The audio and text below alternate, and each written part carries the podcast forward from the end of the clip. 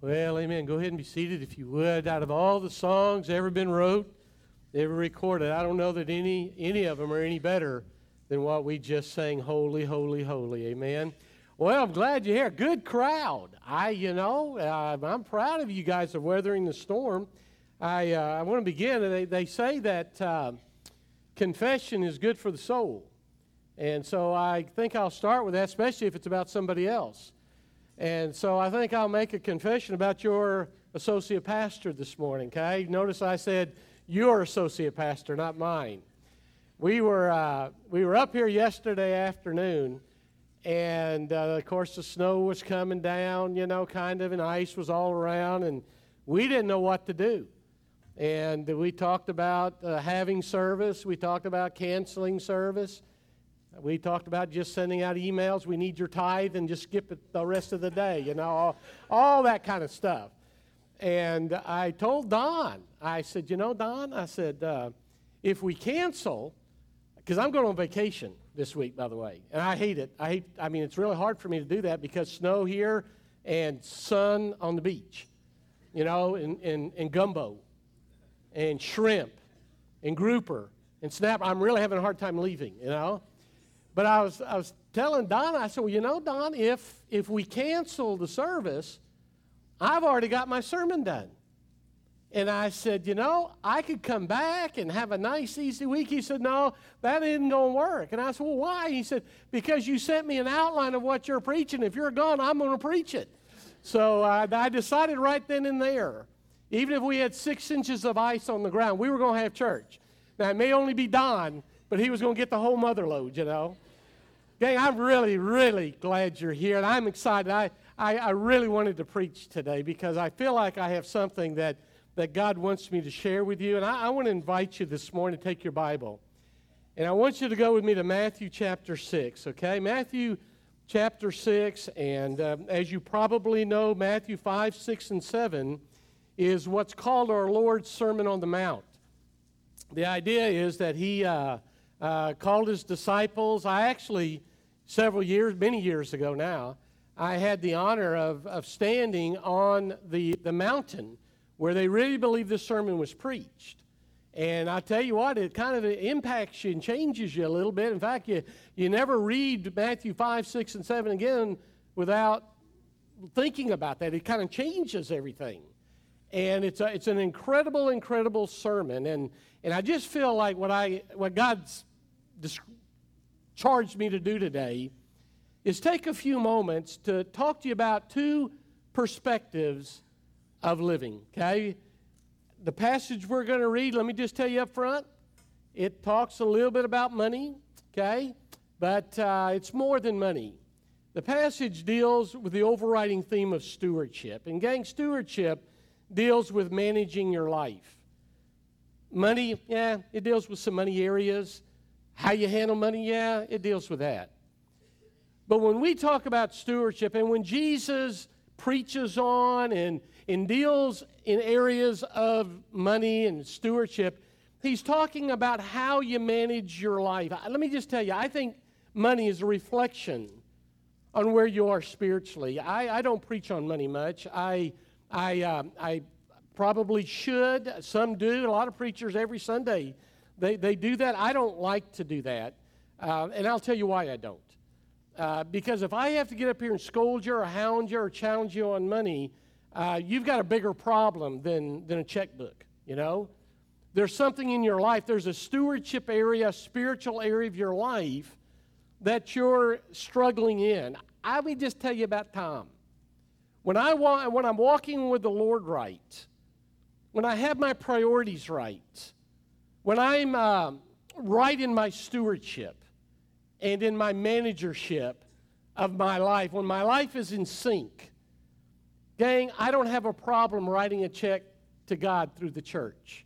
Now, if I'm out of sync, if things are out of whack, it's hard to sit down and write a check. Uh, but the fact of the matter is, when, when, when I'm walking with God, the greatest, the, the easiest thing, Rich, the easiest thing in my life is to tithe. I struggle in a lot of areas like you do. I could, man, I could tell them you something, you know. No, I'm teasing. But writing a check to God through the church is the easiest thing for me to do when I'm walking in step with God. When my, when my stewardship of my life is right, this is easy for me, okay? And so, what I want to do today is not really talk about money, but I want to talk about some perspectives that Jesus talks about in Matthew 6 on your life. Now, the Sermon on the Mount is just an incredible, incredible sermon. He, he, he deals, the reason, one of the reasons I like it is because he deals with the two dimensions of the Christian life. He deals with the vertical, and Jesus deals with the horizontal. For example, in the vertical, he says, enter the narrow gate. Think about it. If you're going to get into the gate that leads to eternal life, it's a narrow gate. It's small, but Jesus says it leads to life. Few, he says, find it. You know what that tells me? That tells me that eternal life, salvation, is not for the masses and it's not for the majority. It is for those who have been called by God that have walked through the small gate, the narrow gate, but they found life. I guess the question for you in this, in this uh, vertical area is to answer Has God called you? Because you can't get through that gate unless God calls and you respond to the call. And so, my question, I think, as we stop for a moment, is Has God really, truly called? I don't mean have you felt conviction over your mistakes. I'm not saying have you walked an aisle. I'm not saying have you gone through the waters of baptism. I'm not saying are you a Baptist. I'm asking you has God issued the divine call on your life where conviction of sin has led to repentance and faith in your life, you see? That's the vertical dimension. And Jesus says it's small and it's narrow, few find it. But those who do have life, have eternal life, and even have abundant life, even though life can be a challenge, okay? Now, my thoughts today, and where God directed me, is to the horizontal plane of it. How a Christian views, looks at, prioritizes, and has a correct perspective of life. Okay, Matthew chapter 6, I want us to read together verses 19 through 24. Would you stand with me in honor of God's word? Matthew 6, beginning verse um, 19. Okay, you with me? All the preteens, when I say, Are you with me? If you got your Bible, they say amen. If you guys got to say amen. Yeah, preteens need to help you because, man, they can really say amen right. Okay. Do not store up for yourselves treasures on earth. Why? Well, moth, rust, destroy, thieves break in and steal. But, he says, store up for yourselves treasures in heaven where neither moth nor rust destroys, where thieves do not break in or steal. Why? Because where your treasure is, now notice where your treasure is, your heart's going to be. Where's your treasure? What are you treasuring? What consumes your thinking? What consumes your mind? That's kind of the idea, okay? Number two, the eye, he says, is the lamp of the body. So then, if your eye is clear, your body's full of light. But if your eye is bad, your whole body will be full of darkness. If then the light that is in you is darkness, how great is the darkness? And then there's another shift. No one can serve two masters. For either he will hate the one and love the other, or he will be devoted to one or and despise the other. You cannot serve God and mammon. Your Bible might have money. This actually, this translation has wealth. Okay, um, those that's our text. That's what we're going to talk about. Let's pray for just a moment. Okay, Father, help us to get this. Help us not to leave here thinking that it's about money. Help us to leave here thinking that this is about life. It's about priority, it's about perspective, it's about lining ourselves up with you, and regardless of the, the, the, the coins in the pocket, as long as we have you and we're living right, that's all we need. Help me Father, to do a good job for these dear people that I love and for your honor alone in Christ's name. Amen. Thank you. Be seated. Now, I want you to notice as I read that, that Jesus lays out some contrast. Did you pick up? There's kind of like three divisions to the verses, and he actually lays out three contrasts to us. He, he first of all, beginning in verse 19, he talks about two treasures. He talks about the temporal versus the eternal, the earthly versus the heavenly. And you've got to deal with that in your Christian life. Whoa, uh, yeah, that's what I'm talking about. Number two, that was God saying, pay attention, okay? The second thing he does, he talks about two visions. He talks about darkness or light. Now, in that area, I'm going to bring he's talking about focus.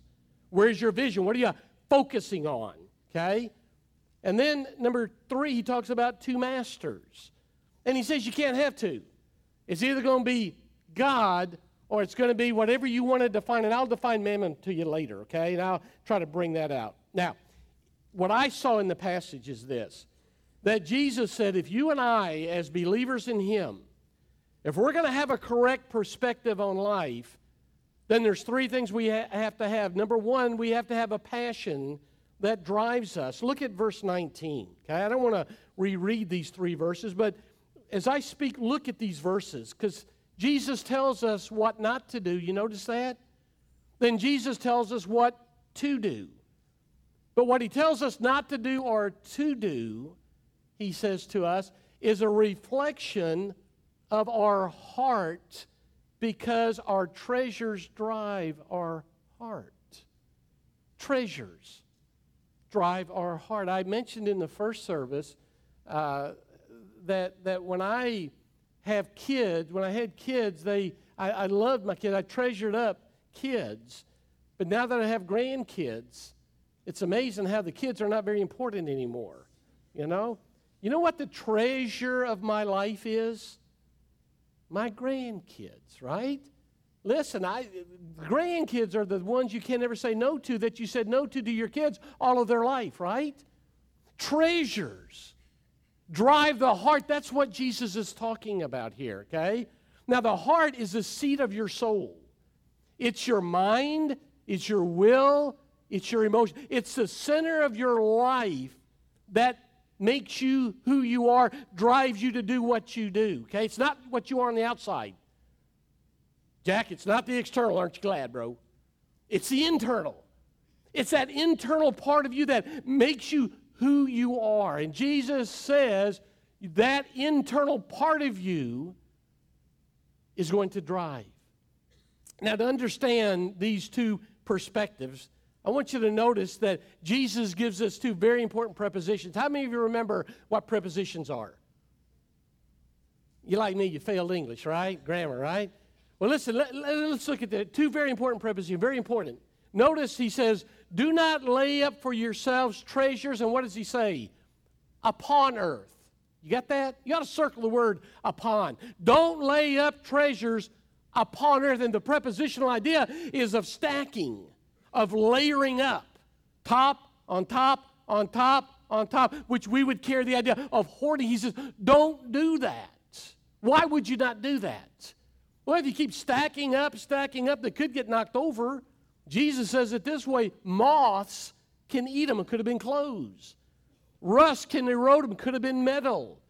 Thieves can break in and steal them. Could have been money, or whatever it is. You see, they're earthly, they're temporal. They don't last. They go the way of the world, which is perishing. So Jesus says, don't stack up or don't layer up things of this earth, but he says, you lay up treasures where? Not upon, but in heaven. What do we call in? Well, we call it investing. That's what he's talking about, okay? Now, understand my heart and, and hear me clearly. Jesus is not knocking possessions. He's not talking uh, knocking material goods. He's talking about materialism. He's talking about the religion of possessions. Gang, listen, I, all of us have drives for things, do we not?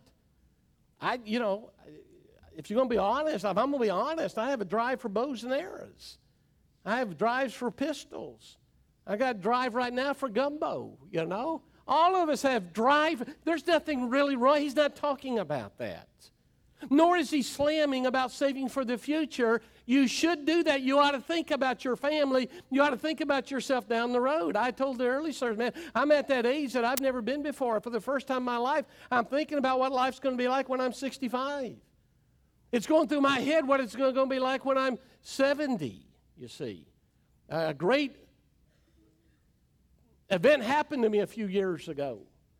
I got up one morning and I went and looked in the mirror. I looked at myself and I said to self, looking deeply in my own eyes, Tom, you can sign up for Social Security, you know? Things happen. He's not talking about not planning. He's not talking about not thinking about the future. He's talking about the drives of the heart. He's talking about the passion of priorities, and he's saying if your priorities are things of this world that's passing away, that'll die and, and, and, and, be stolen or, or pass away, you've got a wrong priority. He says twice in these verses, don't store up for yourselves, twice yourselves. So here is the key, I think, from Jesus. As you evaluate your life, as you evaluate your passion, ask yourself, who is it for? Who gets the glory? And if you answer that right, first of all, giving the church is not going to be that big a deal. Okay, tithing's not going to be that big a deal. But your whole life is going to fall into sync. If it's not about me and the things that this world offers, but it's about God and the things that He offers and things that are in store for me, why would I not grab that? That's what Jesus is trying to say. Where your treasure is guess what? You'll find your heart. Why would you grab what you cannot lose when you can invest? I mean, what you cannot keep when you can invest for what you cannot lose. See? Practically speaking, we're not to stockpile, we're to invest. Okay? So the first thing he talks about is a passion that drives us. Number two, look at verse 22 he talks about a vision that directs you. And I, want you to pay attention to this. Is really important. The eye is the lamp of the body. So then, then if your eye is clear, your whole body's full of light. But if your light, eye is bad, your whole body will be full of darkness. If then the light that is in you is darkness, how great is the darkness gain? The danger of this life is that we look at and we evaluate things by what we see. The Bible describes that as the eye gate, which is the door of the soul. Do you know that in the Sermon on the Mount, Jesus will refer to the eye 12 times, and in the rest of the Gospels, he will reference the eye 15 more fi- times? In fact, he'll say this If your eye causes you to sin, pluck it out. Now, there are those who say, well, yeah, Jesus is just using that as a figure of speech, and I think he is in a sense. But maybe Jesus is saying, if your eye causes you to sin, hey, pluck it out. You're better to go through life blind than always be chasing after what you see. Many a man has fallen by what he sees. Why do you think companies spend billions and billions of dollars on advertising on TV? How much did it cost for the Super Bowl advertisement? How many? Uh, four million a, a, a minute? 30 seconds. Hello. Why do you think they're doing that? Because they know if they can get the eye looking, they can just about get their hands in your pocketbook, you see. I, uh, I have the honor, you know this, I, I kind of say this too much, I know, but I have the honor every Wednesday of talking to preteens. And uh, I, uh, in fact, I made the statement, I could get fired for this, but I made the statement, I hope I never have to go back to adults on Wednesday. And a few weeks ago, I was talking, teaching your preteens and we were talking, we're going through a series of G, the Jesus in the Old Testament. And we started about with Jesus in the book of Genesis.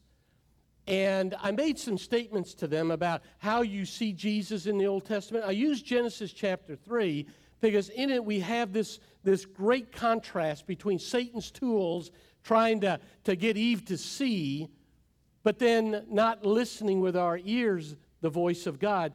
And here's what I told them I told them that the life of faith is not lived by seeing, it's lived by hearing. Now, listen to me. I said to them, believers see with their ears. Can I say that again? Believers see with their ears. If you have your Bible, turn to Genesis 3. We're going to put it up there on the screen, but in my old age, that's a little, I'd almost need big reading glasses for that, even though I'm wearing glasses. So I want to read to you Genesis chapter 3, beginning verse 1. Okay? You may want to look there. If those that are looking down and thumbing pages, your eyes are as bad as mine. Uh, it's called age, okay? But let me read these seven verses to you and, and notice what the Bible says. Now the serpent was more crafty than any beast of the field which the Lord God had made. And he said to the woman, Indeed, has God said, he was questioning the voice of God, right? You shall not eat from any tree of the garden. The woman said to the serpent, From the fruit of the trees of the garden we may eat, but from the fruit of the tree which is in the middle of the garden, God has said, You got that? You shall not eat from it or touch it, or you will die. And the serpent said to the woman, You surely will not die, for God knows that in the day you eat from it, your eyes will be opened, and you will be like God, knowing good and evil. When the woman saw that the tree was good for food, and that it was a delight to the what? Eyes, and that tree was desirable to make one wise, she took from it, she ate, gave to her husband, he ate, and the Bible says the eyes of both of them were opened, and at that moment they knew they were sinners. They knew that they were naked. They sewed fig leaves together and made themselves loincloth. Did you catch the game, guys? Especially you guys. Did you catch the game that Satan played? He got Eve to see, and he questioned what God said. I'm telling you, families, I'm telling you, uh, men, I'm telling you, ladies, the life of faith is the ears. It is what God says, and if we live by our eyes, we fail. We live by our ears, we hear, we obey. Can I ask you, which is better, huh? Which is better? That's why Jesus in the Sermon on the Mount is talking about the eye, he's talking about the vision, he's talking about be careful what you see. Because the eye, the eye gate, the door of the eye that leads into the soul, will destroy your life and destroy everything and everyone that is good in your life. That's stewardship. That has nothing to do with money. It has to do with a perspective on your life, living the life that God wants you to live in holiness because, as we sang, He is holy. Okay? Then there's one last thing. Look at verse 24. Very important, verse 24. Okay? Number three, there has to be a mission that defines you. Okay? Look at verse 24. No one can serve two masters. He will either hate the one, love the other, be devoted to one, despise the other. You cannot serve God, in my translation has wealth. Listen to me. Listen. You cannot live in the middle. That's what Jesus is saying. You can't straddle the fence spiritually no more than you can walk down the yellow line in the interstate. Try that and see what happens, huh? Now, Jesus doesn't say you should not. Jesus doesn't say, You must not. The Lord of glory, he who would soon die on a cross for your sin and my sin, said, You cannot. Christ says, dear people, it's a spiritual impossibility to do that. Now, let me define mammon to you, okay? Wealth, money, however you want to define that term. Let me define it for you, okay? It came of a verb, came from a verb that means to trust in something or to trust everything to something, okay? What you rely on for life. Now, that, that's a fair definition. Are you going to trust the Lord of glory, the Master? Are you going to trust in something else with your life and everything about your life? It came to mean a term that deals with wealth, a term that deals with riches, and yes, it does come to be a term that deals with money. However, it's bigger than that. Maybe we could say this it is your meaning of life, it's what defines your life. It is your priorities in life that makes you do what you do. In other words, it's the most important thing in your life. And Jesus says, church, you cannot have two. You cannot have him and the other and be a follower of him. Now, listen to me. I studied that, I meditated on that, I thought about it, and I said, that's heady stuff. I said, that's hard stuff, God. I said, Jesus, that's incredibly hard for me as a pastor to live it, let alone get up to some people I love and preach it. And he didn't change it. I thought maybe something was going to magically happen and he changed that verse, but he, he didn't do that. I think he thinks that we're to believe it and apply it to our life, you see. And so here's the question here What defines you? Hmm? What defines you? What is your mission in life? I want you to know something, dear people. You cannot build your happiness on what you can lose with a snapshot picture of your eye, the snap of a finger, the ringing of a bell, nor a momentary passion of pleasure. You can't do it. That's what Jesus says. I didn't say it, he did, okay? I don't know if you've ever heard of G. Campbell Morgan. He was a just a wonderful pastor and, and, and preacher from years gone by. I want to read to you what, what he wrote. He says, You are to remember with a passion burning within you that you are not a child of today. You are not of the earth. You are more than dust. You are a child of tomorrow. You are of the eternities. You're the offspring of deity. You belong to the infinite. Can I read it again quickly? Remember with passion burning in you. You're just not a child of today. You're not of the earth.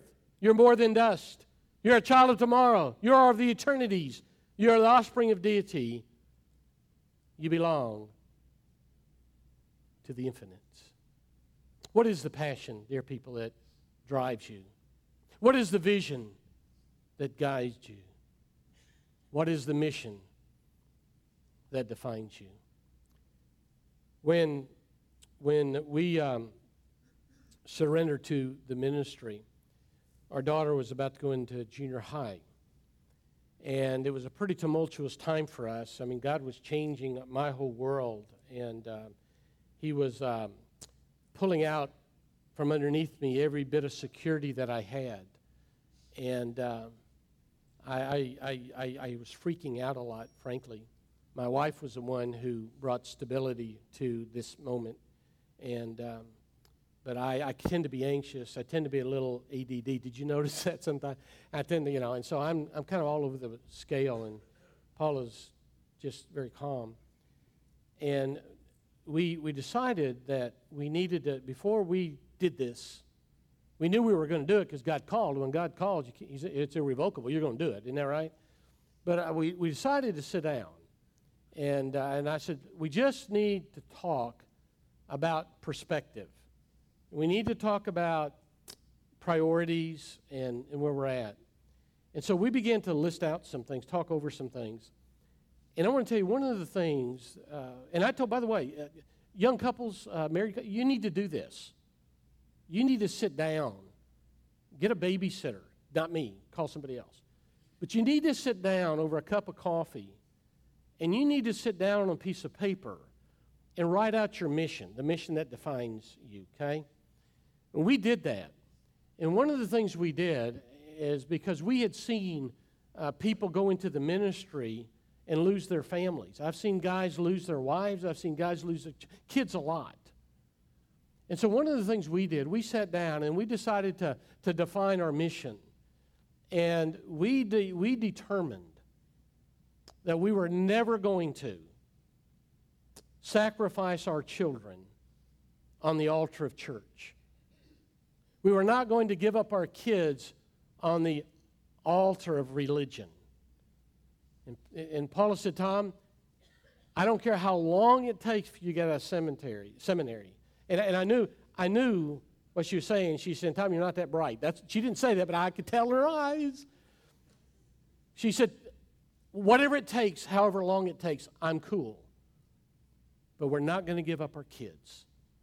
That became the mission that, that, that drove us in those years. We, we, in a sense, put our life on hold so that I could prepare and that our kids would never feel slighted. And I want to tell you, dear people, I'm an old man now. I want to tell you, dear people, there's a lot of great, gratifying things I've got to experience in ministry. I never thought I'd be in a church like Indian Springs, okay? In fact, if I preached somewhere, I never thought anybody would come back, you know. But now, in these old years, because of a mission that we defined, I can tell you my kids, both of my kids love Jesus. I can tell you that they're raising our four grandchildren to love Jesus, see? And I think that's kind of what Jesus is. You can't straddle the fence here. You can't rely on wealth and riches and money because it's going to end, it's stack up and get knocked over. But you rely on the things of eternity. That's called investing into eternity. That's what G. Campbell Morgan, I think, was talking about. Now, I want to close this morning with, with some questions for you, okay? Um, I don't know if you remember in school, but we would have given to us diagnostic questions. You know what I mean by that? A diagnostic question is a question that, that forces you to evaluate your life. It's a diagn- that dia means in or through. And so a diagnostic question are questions that forces you to focus in and evaluate and then determine where you're at. I want to give you, from our text, three diagnostic questions, and then we'll be through, okay? Question number one Who is your treasure? Would you answer that? You don't have to raise your hand. But I want you, right here, right now, with the Spirit of God here. Who is your treasure? Who has your heart? Huh? Does God have your heart? Does mammon have your heart? Who are you trusting for in life? Who drives your passion? Who is your treasure? Hmm? What do you spend your time thinking about? What consumes your thinking hours, your waking hours? I told our first group that I'm in a, this stage of life as I'm getting older. I'd mentioned that and and uh, never thought about that before. And I find myself times thinking too much about that. When I should be focusing on God, I should seek first His righteousness, His kingdom. He said, Don't worry about what you're going to eat. Don't worry about what you're going to wear. Don't worry about the covering over your head. Seek me and my kingdom. Seek my righteousness. God knows what you need, see? Who, who is your treasure this morning? Number two, where is your focus? Are you consumed with, are you looking at the temporal? Or are you looking at the eternal? That's what Jesus is asking you this morning. You see, again, your eyes always tend to move to what you're fixated on. Let me give you an example. When I was learning to drive, my dad set me down, and then later when my kids got older and I set them down to drive, one of the things I remember very clearly my dad telling me is Tom, when you're driving at night, you don't look at the headlights on the oncoming traffic. Don't, don't look at it. Look beyond it. Don't stare at it. I said, Well, why, Dad? He said, Because if you look and stare at the headlights, you're going to have a tendency to go to the headlights. And Tom, that ain't good. Gang, listen to me. Where's your focus? What are you fixated on? What are you looking at all the time? Because what you spend your vision on is what will be the direction you tend to go. If you're so caught up in the world's system and the world's goods, then that's going to have your focus. And I'm telling you that if you're a believer in Jesus Christ, you've got heartache coming. Because you can either stockpile it upon or you can invest in. I learned a long time ago investing in that which is yet is far greater than seeking to add up what is now. Okay? And then number three, that mission thing.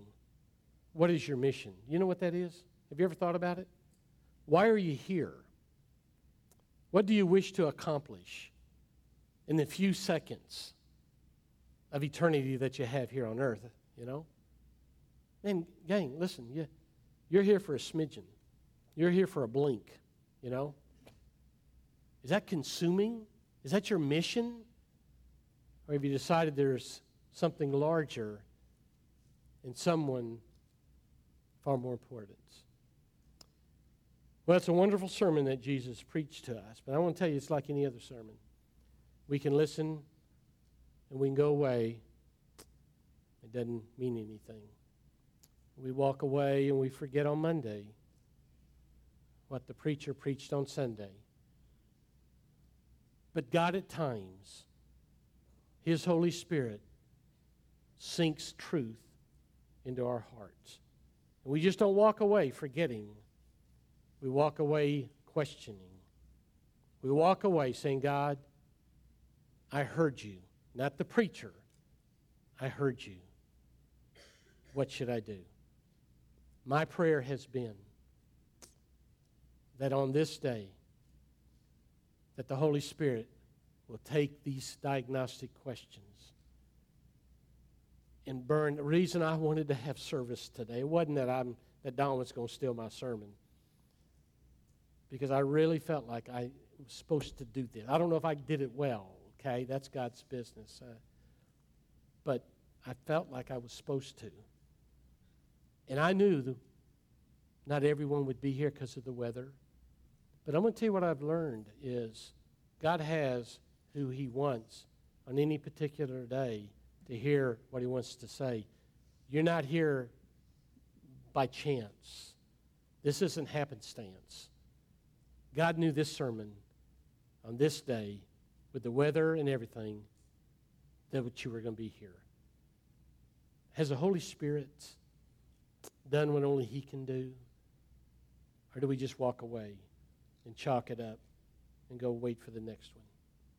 Let's pray. In a moment, we're going to stand. Stu will lead us in a time of response. Our pastors will be here to help you if you need that. We're here to pray with you. We're here to help you in way we can. Maybe this morning you just need to come and kneel here and say, God, I, I want to be the kind of daddy. I want to be the kind of husband. I want to be the kind of wife and mother. I want to be the kind of Christian that I need to be. And and, and I heard you, Holy Spirit. Uh, help me. Uh, maybe that's, you might need to do that there. But if you want to do it here, that's fine. Father, I, I love you. I am amazed that, God, in your providence, you bring certain circumstances together where a preacher will take your word and people will show up. And somehow, in this interchange of of thoughts, the Holy Spirit does what only He can do when He chooses to do it. My prayer, God, has been that maybe today the Spirit has had some freedom in a heart that's been prepared to rattle a few cages of thoughts. Now, God, right now we stop. I pray for these dear sweet people. That God, perhaps right now, you're going to indelibly write upon their heart some, some truth that the Spirit will bring them back to, that will change. God, my, my prayer is we be careful of our eyes. Oh, from the get go, it was the eyes that got us in trouble. Guard our eyes, Father. Bless these families. Protect these homes, God. I pray in Christ's name. Amen. Let's